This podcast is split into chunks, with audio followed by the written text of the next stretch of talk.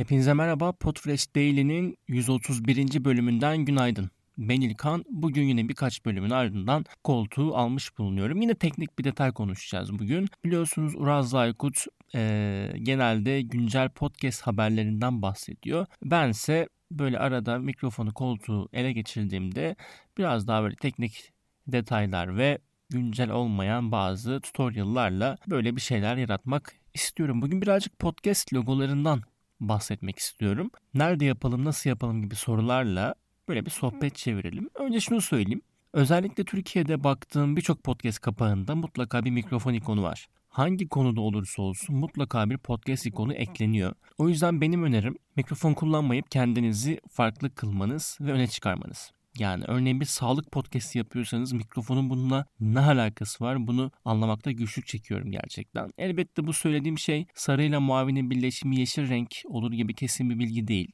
Benim bir tasarımcı gözüyle akademide de yaptığım bir öneriden ibaret ve benim de yaptığım çoğu logoda mikrofon olmaz. Spotify'da Apple Podcast gibi platformlarda Podfresh diye aratıp oradaki logolara bakmanız mümkün. Ee, birçoğunu ben tasarladım.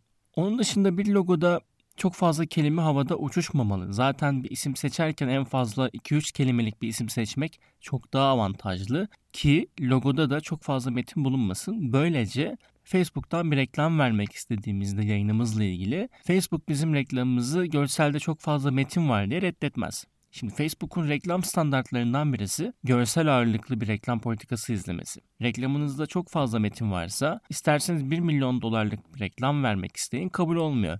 Dolayısıyla bu da önemli bir şey. Mesela Facebook'tan bahsettik aynı zamanda ama örneğin Apple kısmı da birazcık zahmetli. İşte en az 1400'e 1400 piksel istiyor ve sevmediği herhangi bir programı da anında reddedebiliyor. Podrolab.com sitesinde bununla ilgili de birçok ayrıntıyı bulmanız mümkün. Tabi yarattığımız bu logonun e, sosyal medya versiyonlarını da mutlaka yapmak gerekir. Yani yeni podcastimiz için bir sosyal medya, medya hesabı açtığımızda ki mutlaka açalım. Hangi platformdaysa ona göre bir header aynı nüansta ya da başka varyasyonları varsa eğer platformun logomuzu ona göre düzenlememiz gerekir. Şimdi tabii bugünün trendlerinden biri de minimal logolar ve minimal tasarımlar. Dolayısıyla baktığınızda Spotify'da, Apple Podcast'te, Dünya Podcast'lerine böyle hani çok göz yormayan ama direkt böyle göze de çarpan birçok güzel logo var. Ee, mutlaka mutlaka böyle bir logolar arasında kaybolmanızı öneririm. Peki nerede yapacağız bunları? Bizim de akademide önerdiğimiz Canva isimli program yeni bir podcast programına başlayanlar için adeta bulunmaz bir nimet. Ayrıca sadece podcast yapanlar da değil gazetecilerden tutun birçok meslek grubu Canva'yı kullanıyor. Çünkü Canva sadece bir podcast görsel yaratma amacı değil aynı zamanda menüden tutun YouTube thumbnail'la aklınıza gelebilecek her şeyi buradan yapmak gayet mümkün. Ayrıca geçtiğimiz günlerde şöyle de bir yeni özellik geldi. Podcast kapakları adında yeni bir kategori oluşturuldu. Bundan önce hangi kategoride yayın yapıyorsanız ya da yapıyorsak atıyorum spor podcast yapacağız.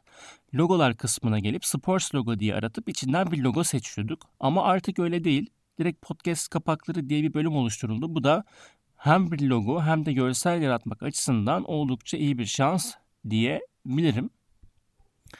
Evet biraz logo ve görselden bahsettik kısaca.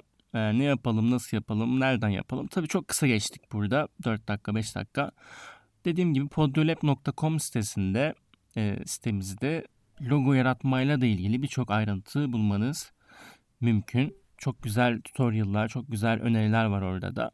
Burada kısaca bahsettik.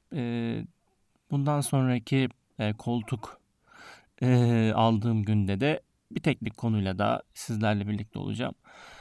Şimdilik hoşçakalın. Potfresh Daily'den herkese iyi günler.